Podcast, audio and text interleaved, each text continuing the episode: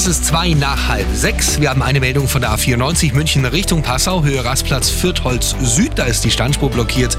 Da steht ein Auto entgegen der Fahrtrichtung eben auf der Standspur. Da wird ihr ein bisschen aufpassen. Ansonsten läuft's und wenn Sie irgendwas entdecken, gerne auch